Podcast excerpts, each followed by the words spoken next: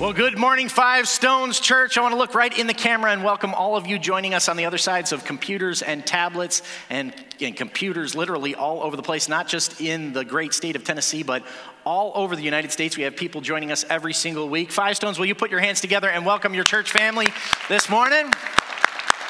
We're so glad that you're a part of uh, Five Stones today. And I want to let you know something. I'm getting really excited because every single Sunday gets us one Sunday closer to celebrating the most momentous day the universe has ever known. We are going to celebrate Easter, the day where Jesus Christ bought and paid for us for our sins. And I, I, get excited. We get a little excited about, uh, about that around here, and uh, we're excited about what Easter is going to look like. I keep telling everybody that this is the Sunday that you want to invite your friends to. You hear me say this a lot, but th- this is the Sunday to invite them because. Um, this is the weekend that more people will say yes to you than ever before. People will say yes if you invite them to church. And so, inside every single worship guide, you should have invites. We have got invites for Easter for you. And so, you can get those into the hands of somebody that needs to hear the gospel. Um, this is why we're excited about it, not just to fill up a house, which that, that, that's exciting. Jesus said, I want my house to be full. And so it's, it, it's really fun and exciting to know that, that we're going to have a whole lot of people. In fact, we've got two services that day, two options for you, 9.30 and 11 o'clock. But that's not really even why I'm excited. I'm most excited because this is the time of year where more people in America give their hearts and their lives to Jesus than ever before. Uh, and because of that fact, I just I, I want to give you this disclaimer. It, maybe you've been coming to Five Stones, or, or, maybe this is your first time. You think I, I, don't even know if I like this church. Just invite them to another church. I, I, don't like. We care more about making heaven crowded, right? We want to populate heaven and rob hell. And so if if if you you're been at Five Stones and you think I don't know if this is the right church, just go to any church. Just find the church and invite them there because we get excited because this is the week that people were, are more inclined. In fact, 70% of the people that you invite to come with you will say yes. Seven out of 10 people will say yes and they'll actually come with you. So make sure if you use this invite, um, this doesn't end up in the bottom of your floorboard. We've been praying over these and, and just believing that these are to get in the hands of your family members and friends that you know need to be here on Easter. I'm excited about that. Turn to your neighbor and say, I feel good. Now turn to your second choice and say, I knew that I would. That's right. The book of James Brown, chapter 1, verse 1. Hey, hey listen, um, we're excited about this series that we've been in. We kicked it off last week called He and Me, talking a little bit about identity, who He is, and who I am in light of who He is. And, and have you ever noticed that there is no shortage of people that, that are willing to tell you about who you should be, like what you should look like, what you should dress like, how you should act, what you should think? Like sometimes it's, it's asked for, and other times it's just offered, right? Even if you didn't even ask for it. The other day I was leaving to go to work, and my daughter looked at me and said, um, Dad, are you going to wear that? And, and I'm in my 40s. At the, you know, she just turned 11, and she said, "Are you going to?" Immediately, instantly, I thought, "Why doesn't this look cool, or, or, or dope, or epic, or hip, or whatever they call good now?" And I immediately went and changed my clothes based on the opinion of an 11-year-old girl. It just shows you that there, for the rest of your life, you're always dealing with this, this question of, of identity, who you are. There's, there's so many people that will challenge your identity, and your identity will be challenged from now until you enter the grave. It doesn't matter how old you are, or who you are, or how long you've been on this earth. It doesn't matter. Your identity at some point will be challenged. And you might be here today and think, well, no, I'm 85 years old. Like, I, I don't care what anybody thinks about me. That's just not true because your identity will be questioned in some way. The human insecurities that hit all of us will happen at all at some point in your life because the enemy constantly wants to challenge your identity. Because I believe he knows that if he could get you to question who you are, then you'll never approach the throne of God and find out who God is. And let me just tell you that, that your identity will be questioned by the devil loves to do that. The, the, devil will attack your identity all the time. But i actually think that the biggest battle for your identity won't even come from satan. You know who it'll come from? Yourself. You're, you are probably the biggest fight that you will ever face about your own identity because the biggest liar that you face sometimes in this reality about your identity is you We tell ourselves all kinds of stuff. We tell ourselves that we are less than who God has called us to be. We call our, we sometimes look at ourselves and, and say that we're more than, than who we are. You ever done that? You ever known somebody like that, that that thinks more highly of themselves than they really are, right? That's why the Bible says you shouldn't think more highly than you, uh, of yourself than you ought. It's, we've, we've always got to go back to God and find out our true identity. I, I remember um, a couple years ago, they were doing this on social media they had this um, celebrity doppelganger. You guys remember that? Did you take part in that? It's where you changed your profile pic to the celebrity that you thought you looked like. And I, I remember scrolling through Facebook thinking, um, some of my friends have had a break in reality.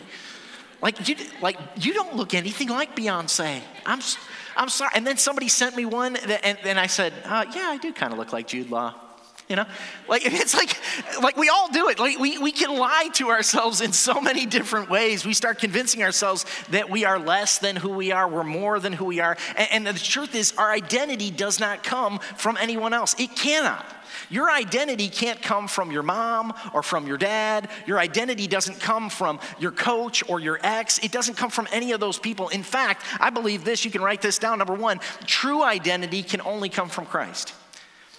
Your true identity can only come from Jesus because He's the creator, He's the one that gave it to you, and everything else is a counterfeit. Everything else in terms of identity is a counterfeit. Until you understand who He is, you cannot possibly know who you are. Last week, we, we, we, looked at this passage of scripture where Jesus was talking to the 12 disciples, and they, he was asking them about identity. He said, who, who does the crowd say that I am? And then he asked them a different question. And, and I'm convinced that Jesus decided the way that he was going to change the world was not just to go and change the world, he was going to change these 12 people. And the, through those 12 people, he was going to change the world. And so Jesus looks at them and he asks this question, and he says, What about you? He said, Who do you say that I am? And, and, this is what he really wants to know. He was asking them, he's asking you this morning the same exact question. And, and let me just tell you, Jesus is not worried about the crowd. Jesus doesn't care of what the crowd has to think about him. He's not worried. He's not having an identity crisis. Jesus isn't thinking, gosh, which robe should I wear today? You know, he's not, should I trim my beard or put more beard oil in it? You know, like Jesus is not having an identity crisis. At no point in Scripture do we ever see Jesus worried about what the crowd thinks. He doesn't really care what the crowd thinks, but he is very interested in what you think about him because he knows that it is, it is that, what you say that he is, how you look at him, that is intrinsically tied to who you are and your identity.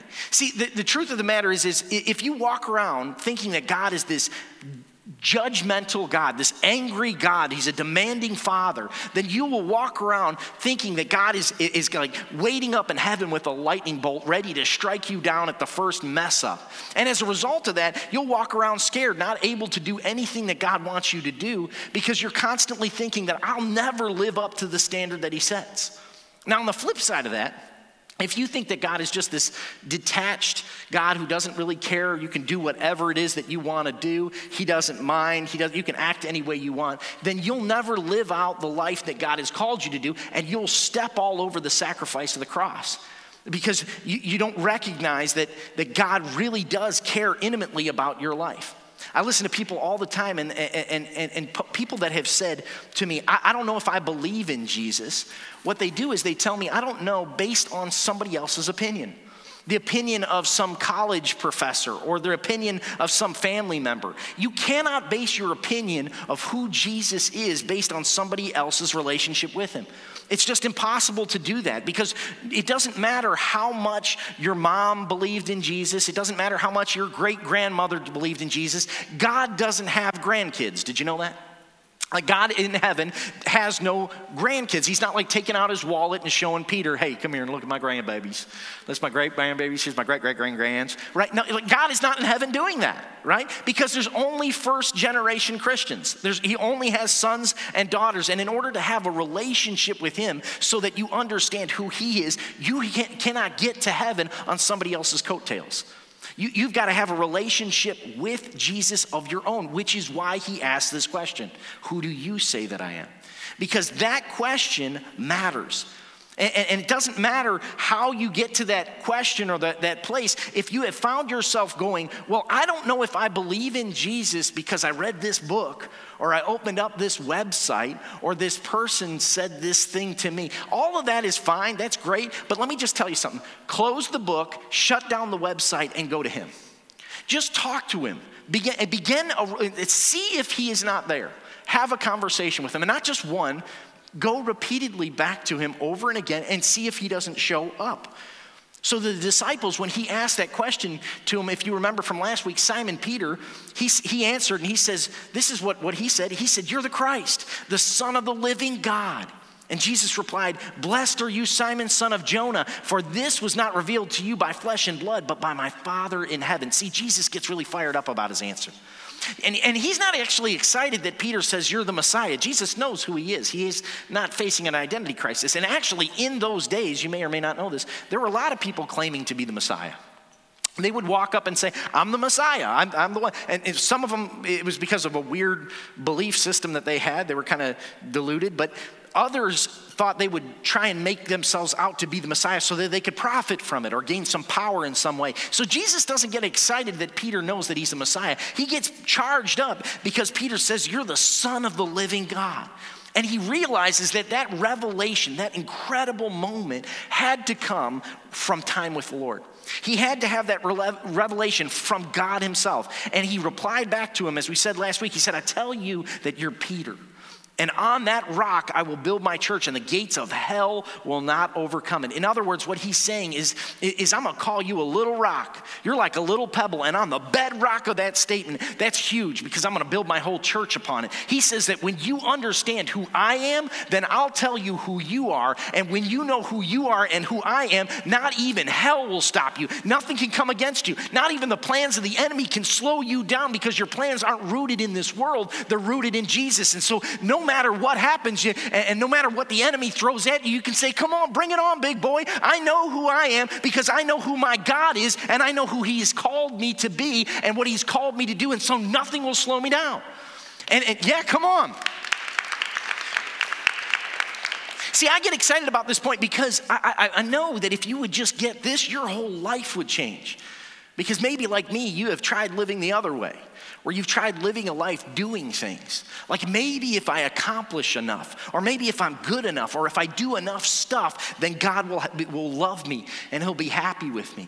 And the moment that you realize that Jesus just loves you and He loves your socks off, is the moment that you realize that, that it's all about relationship for Him. It's nothing about what you do. See, I, I, live a good life. I, I have a blessed life. I, I, am, and I'm not talking about material, uh, material things. And I, am blessed there too. I thank God for that. But I am blessed because my reality, my identity is not tied to the things of this world. It's not tied to the things that happen. I'm not tied to, to what can go down in this world, what happens that's good or bad. The things that happen on this planet sometimes frustrate me, right? I look at this planet and there are things that happen in this country and in politics, and, and I, I, get worked up and frustrated. Deborah said, just turn off the TV. All you want to do is yell at it. And, and it's true because there's sometimes there's stuff going on in this world. And if I only focused on the things that were happening in this world, world, I would be very miserable. Yeah, I would get excited and yell about it too right? Because there are things that are happening all around us that are frustrating, but my hope is not based on this planet and what can happen here. I have a hope that's beyond the clouds.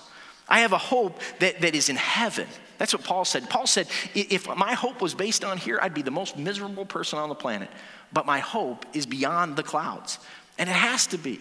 It, it has to be all about putting Jesus first putting him first in, in, in, your relationships and in your career and in your kids and in your finances. See, see, when you put Jesus first and you recognize it's his agenda first, then everything else shifts and changes for you. The problem is a lot of pastors have used that passage of scripture to talk all about tithing. Like you got to put God first in your finances. If you don't tithe, you're going to bust hell wide open, right?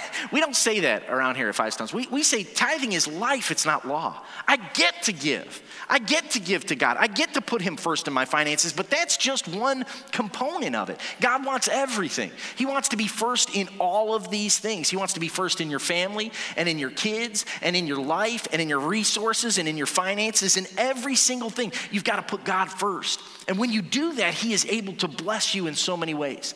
It reminds me of this verse in Romans 8 28 that says this, and we know that in all things God works for the good of those who love him and have been called according to his purposes. See, I, I, think this passage of scripture can actually trip up a lot of people. I think over time it's tripped up a lot of people because some people have looked at their life and some bad things have happened. And probably some well meaning Christian, if you've experienced some bad things in your life that have happened, and God, they, they meant well, but they looked at you and said, Well, God can use all of those things for the good and you're looking at your life, and, and maybe it's 10 years after the fact, and you're thinking, man, how, how could anything good happen out of that bad thing that happened to me? Well, can I just tell you this? Sometimes bad things happen because we live in a fallen, broken world. And bad, the evil happens because people choose to do evil and, and they, they harm you. That was never in the plan of God. And, and sometimes those bad things happen because we live in this broken place. And if nothing bad ever happened here, we would never have a longing for another place. But we do. We have a longing for somewhere else because we recognize that, that sometimes bad things happen. But the other key part of that scripture is he says it's going to work. All things work. That's a key word. Sometimes it takes work. What does work mean? It means that it's going to be tough that it's going to take God and it's going to take you working together. I think sometimes the younger generation, and I absolutely love the younger generation, but I think sometimes they need to go to Home Depot and grab a shovel and get to work, right? That my dad put me on the business end of a shovel, you know what I mean? I like Home Depot. Their, you know what their motto is? You can do it. We can help. Right? I, I, think sometimes when I, when I was younger, my dad used to put me to work. I, sometimes I thought, am I just shoveling to move dirt? And my dad would say, no, we're not moving dirt, we're building character. Right? And I, I, think sometimes we got to recognize because we don't see that, that things come so, sometimes with work. And we don't like that because work hurts. Sometimes it's, diff- it's difficult and it's tough. But he, he also says that it's going to work together for those who love him and have been called according to his purpose. You see, it's his purposes. It's His purpose, not mine. I, I, look back in my life and I think of some of the things, and maybe I'm like years past the hurt that somebody has given me, and I look back in my life and I think about that thing, and it's only now that I can see that there was purpose in it. Now I look back and I think there was a reason why God had me go through that. He's using through all of that stuff to shape me and mold me and, and turn, turn me into somebody else. And in that moment, I, I couldn't see it. But I can stand on this platform now, and my pain becomes my platform. My misery becomes my ministry. God wants to use all of these things together to help you. And it's in moments of tragedy and difficulty where I don't understand that I'm able to pull back on that. And I think of those moments when God was able to use a pain in my life to benefit me. And the one thing that I've learned through this entire process of, of dealing with that over time is this, and I hope you learn it too don't allow your past pain to prevent you from trusting God. Don't allow your past pains to, to hold you back from trusting God in something that He wants to do in your life. Because last week we that, read that passage in Scripture where they're coming to grips with who Jesus is. And Peter uh, had this moment where he gains his nickname if you remember. We say at that moment, Peter found out that he was the little rock. And on the bedrock of his statement, God was going to build his church. And in that moment, he gained more than just a nickname, he found his purpose, his identity inside of that. And, and that's true. That is where the moment where he gets that. But did you know that's not the first time that Jesus called Peter Peter? He actually called Simon Peter that nickname long before he ever met him.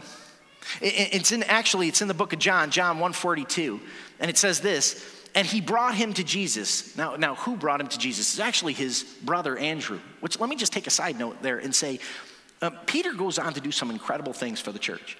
He, he preaches a message where thousands of people get saved one day. He goes on to lead the church in a lot of different ways. Peter does this incredible stuff, but all of that would not be possible if it weren't for his brother Andrew. Andrew was the one that stepped out and said, Hey, you know what? I think I found Jesus. And I think that if you came, you could find Jesus too.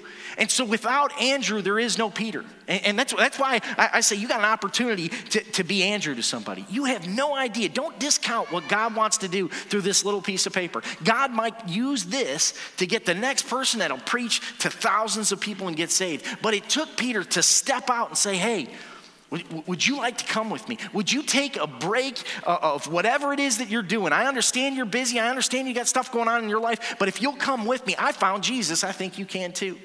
That, that's just a side note. That wasn't even, that, that was just for free. And so, so he says, he brings him to Jesus, and Jesus looks at him, looks at Peter, and he said, You're Simon, son of John. You will be called Cephas, which is translated as Peter. This is the first time Jesus has ever met Peter in his life, and he automatically calls him Peter. I, would never seen that before until I read that this, this week. See, Peter calls him, Jesus calls him Peter before he was even a disciple. Can you imagine how weird that conversation was, too, by the way? Like, like what's your name? Bob? Bob, I'm gonna call you Rocky one day Oh, okay, you know, like that's that's a little weird. Jesus, you know, could you imagine? He probably looked over at Andrew and was like, "Are you sure this is the guy?" You know, because this is a little strange, right? But but what he does is he looks at Simon and he says, "Simon, your your name is Simon, but one day you're going to be Rock. One day you're going to be the Rock, Simon. I, I see you as one way, and, and let me just tell you this: you might see yourself as the same way. Somebody has called you a mistake. Somebody has called you a failure. Somebody has called you that that you're only concerned with yourself and your own purposes, but that's that's not how God sees you. God sees you as restored. God sees you as redeemed. God sees you as blessed. God sees you as favored. God sees you as saved. When God sees you, He sees you the way He created you.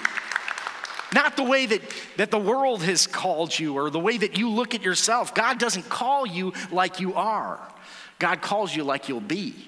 He calls you the way that He knows that you will be. But here's the key you got to spend time with God to figure that out.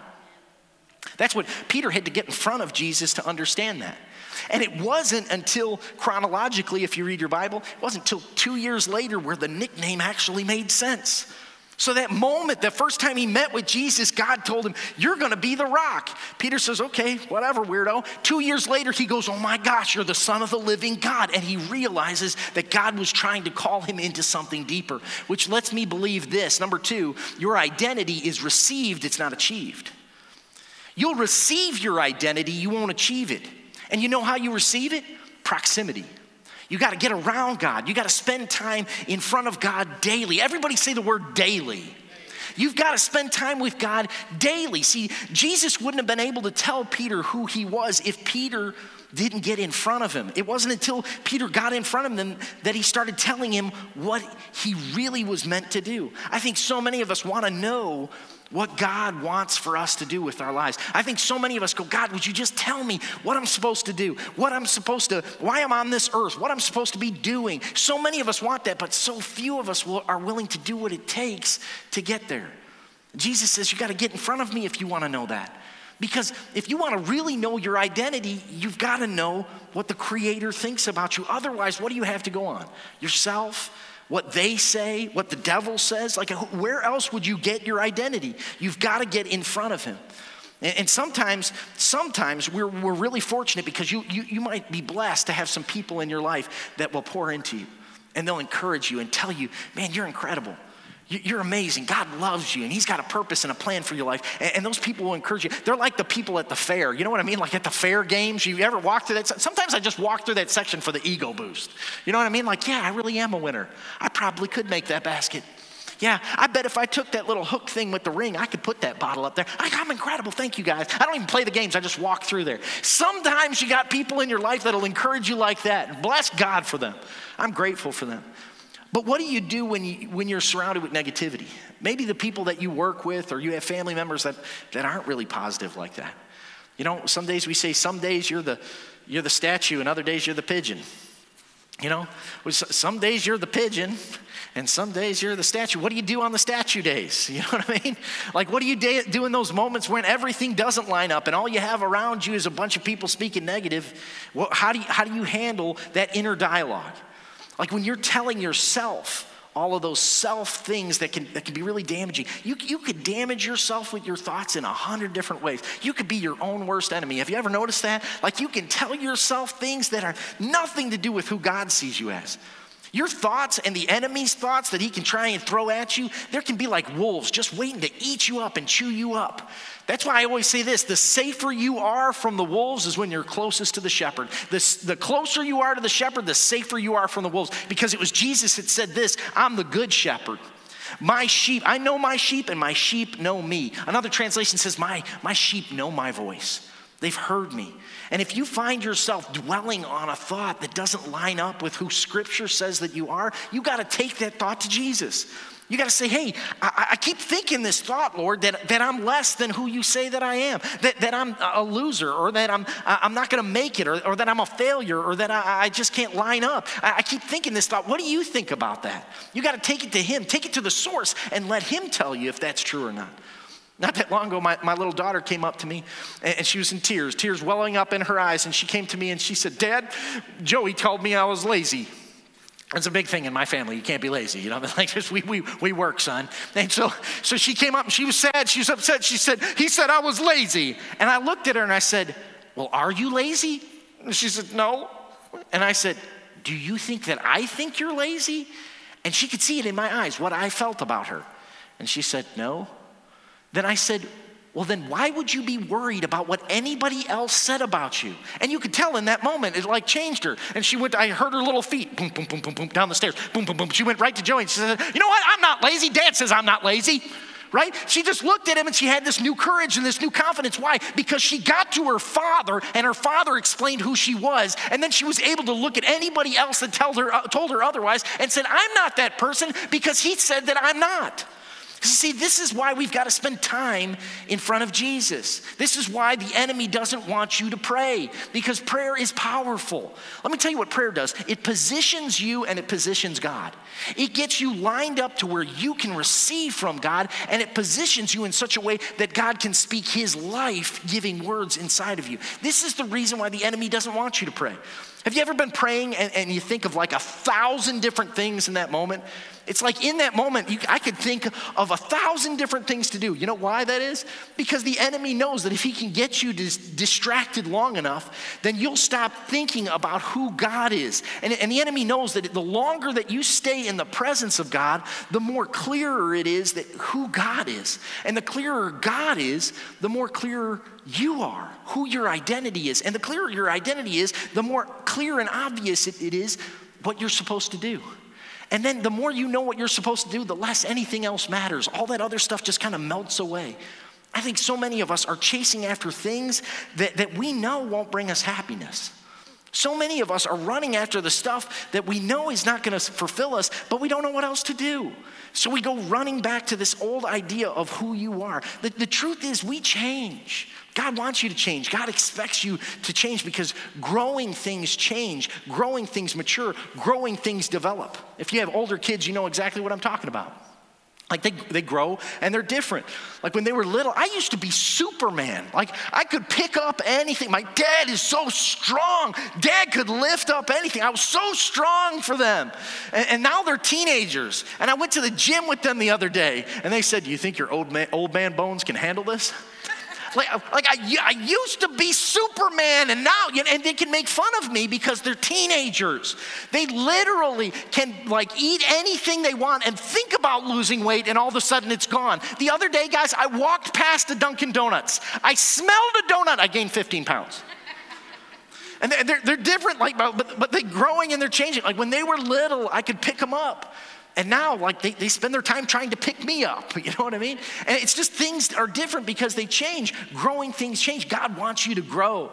God wants you to change. God wants you to develop. But He wants you to grow in the way that He wants you to grow, the way that He knows is healthy for you.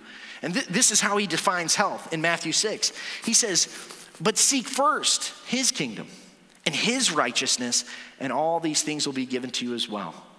See, our identity over time grows because in Christ, He'll shape us and He'll mold us and He'll move us and He'll, he'll turn us into who we're supposed to be. See, I think some of us are trying to walk into a new season with an old identity.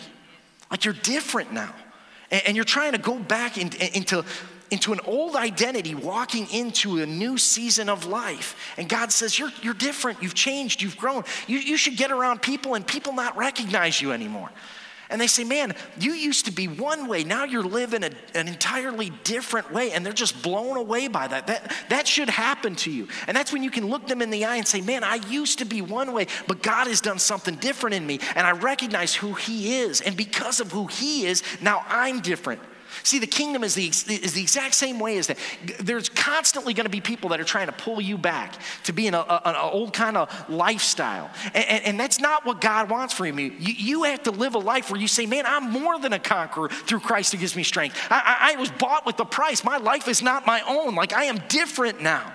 And this is, by the way, this is why we keep harping on you to join Next Steps. Every single week you hear me talk about, man, you should go right after service, and you should today. If you, you don't have anything going on, let me buy you lunch. Because right after this service, in the other side of that room, on the other side of that divider, we have people that want to give you a bunch of free resources. They want to help you determine your purpose in life. Why? Because we know that if you're really fulfilled, the moment that you recognize who you are in Christ, your whole life changes. You, you start to learn that I can make a difference in other people's lives and, and, and, something can, different can happen. I believe there are so many people, I've met them, they, they, they love Jesus and, and they're empty on the inside.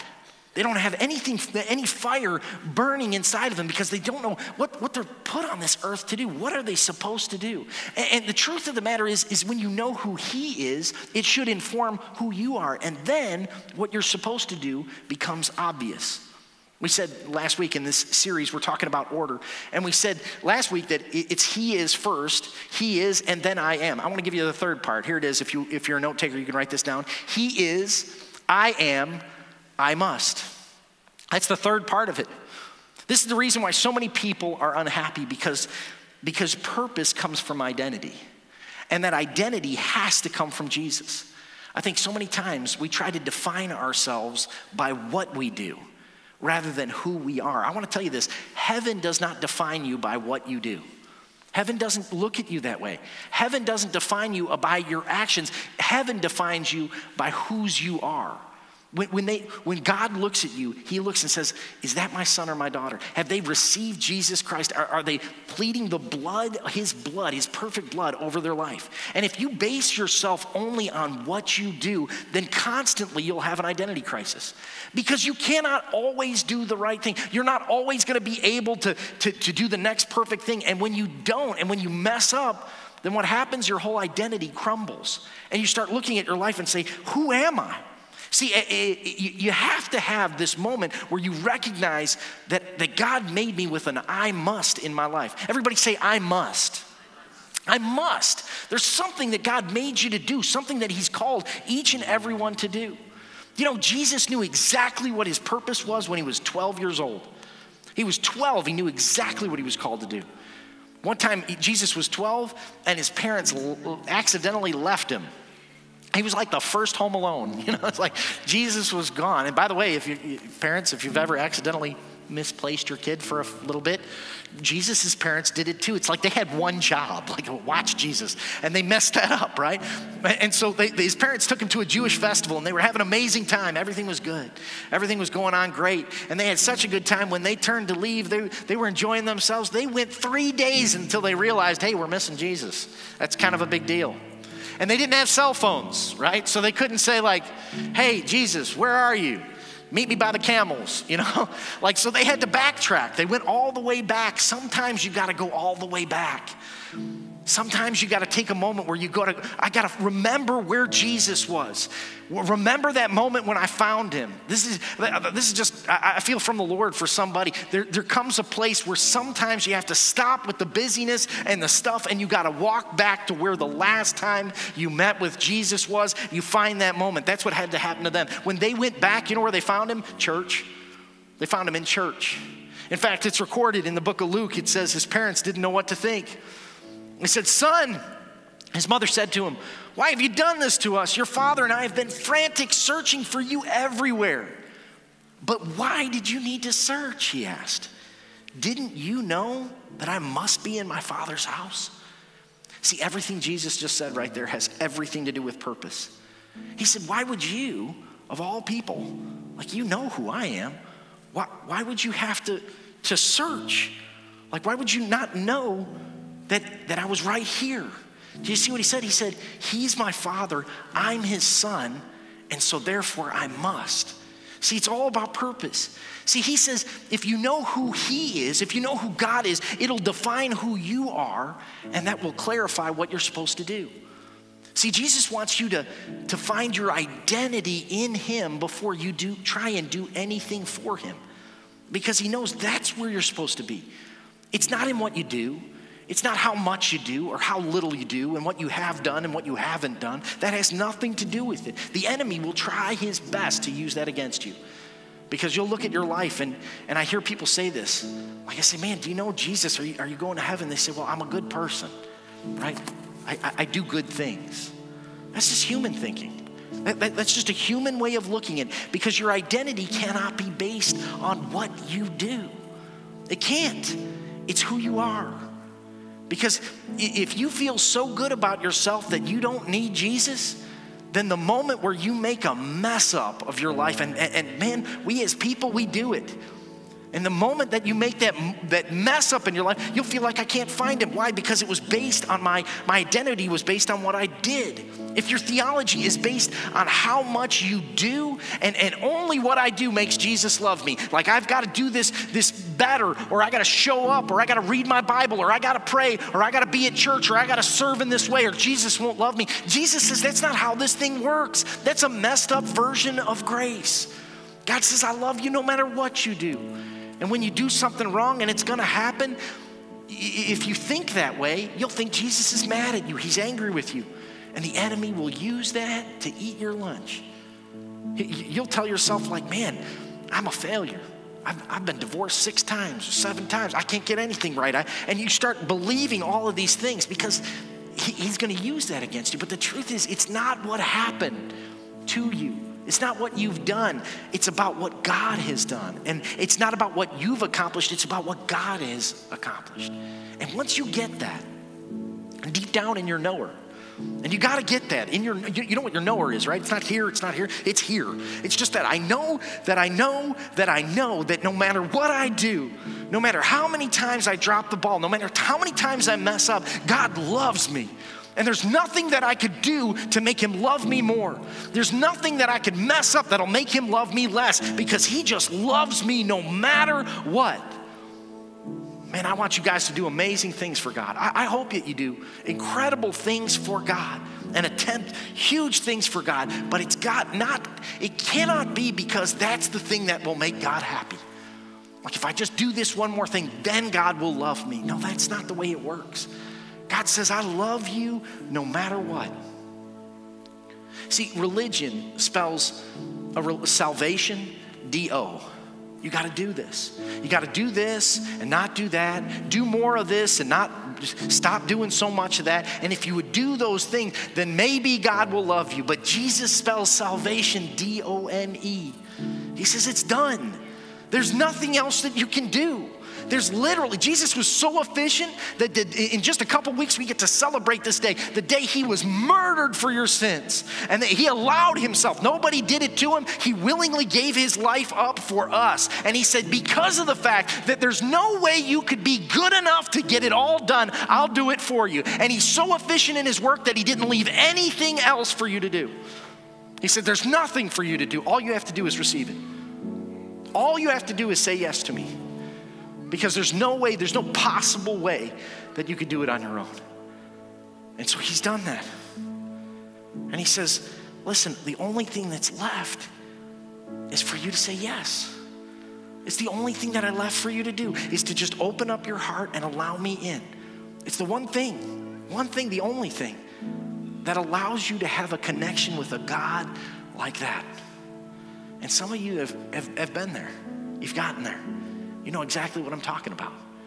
You know, because he, he's reached you in that way. He's, you've allowed him into your heart to forgive you of your sins, to, to not just forgive you, but to set you on a new path. And, and, and some of you, what you need to do today is go tell somebody that is be like like Andrew was with Peter and actually just it would be so good for you to don't let the sun go down on this day without you just finding somebody and giving your testimony and just saying, you know what, God has changed me.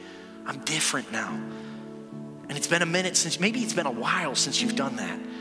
And maybe this is the day that you just need to look at somebody and say, Man, I used to be this way. I used to be blind, but now I see. I used to be living for a life that would make the devil blush, but now it's different. I'm doing something incredible and different, and God's working inside of me. And, and I believe that He could do that for you too. Some of you, you need to do that today. Not because that would just be the thing that make Jesus happy, but because that's the thing that would that He's changed you, He's grown you, He's developing you, and now's the day that you need to step step out and activate what He's done inside of you. Some of you need to do that.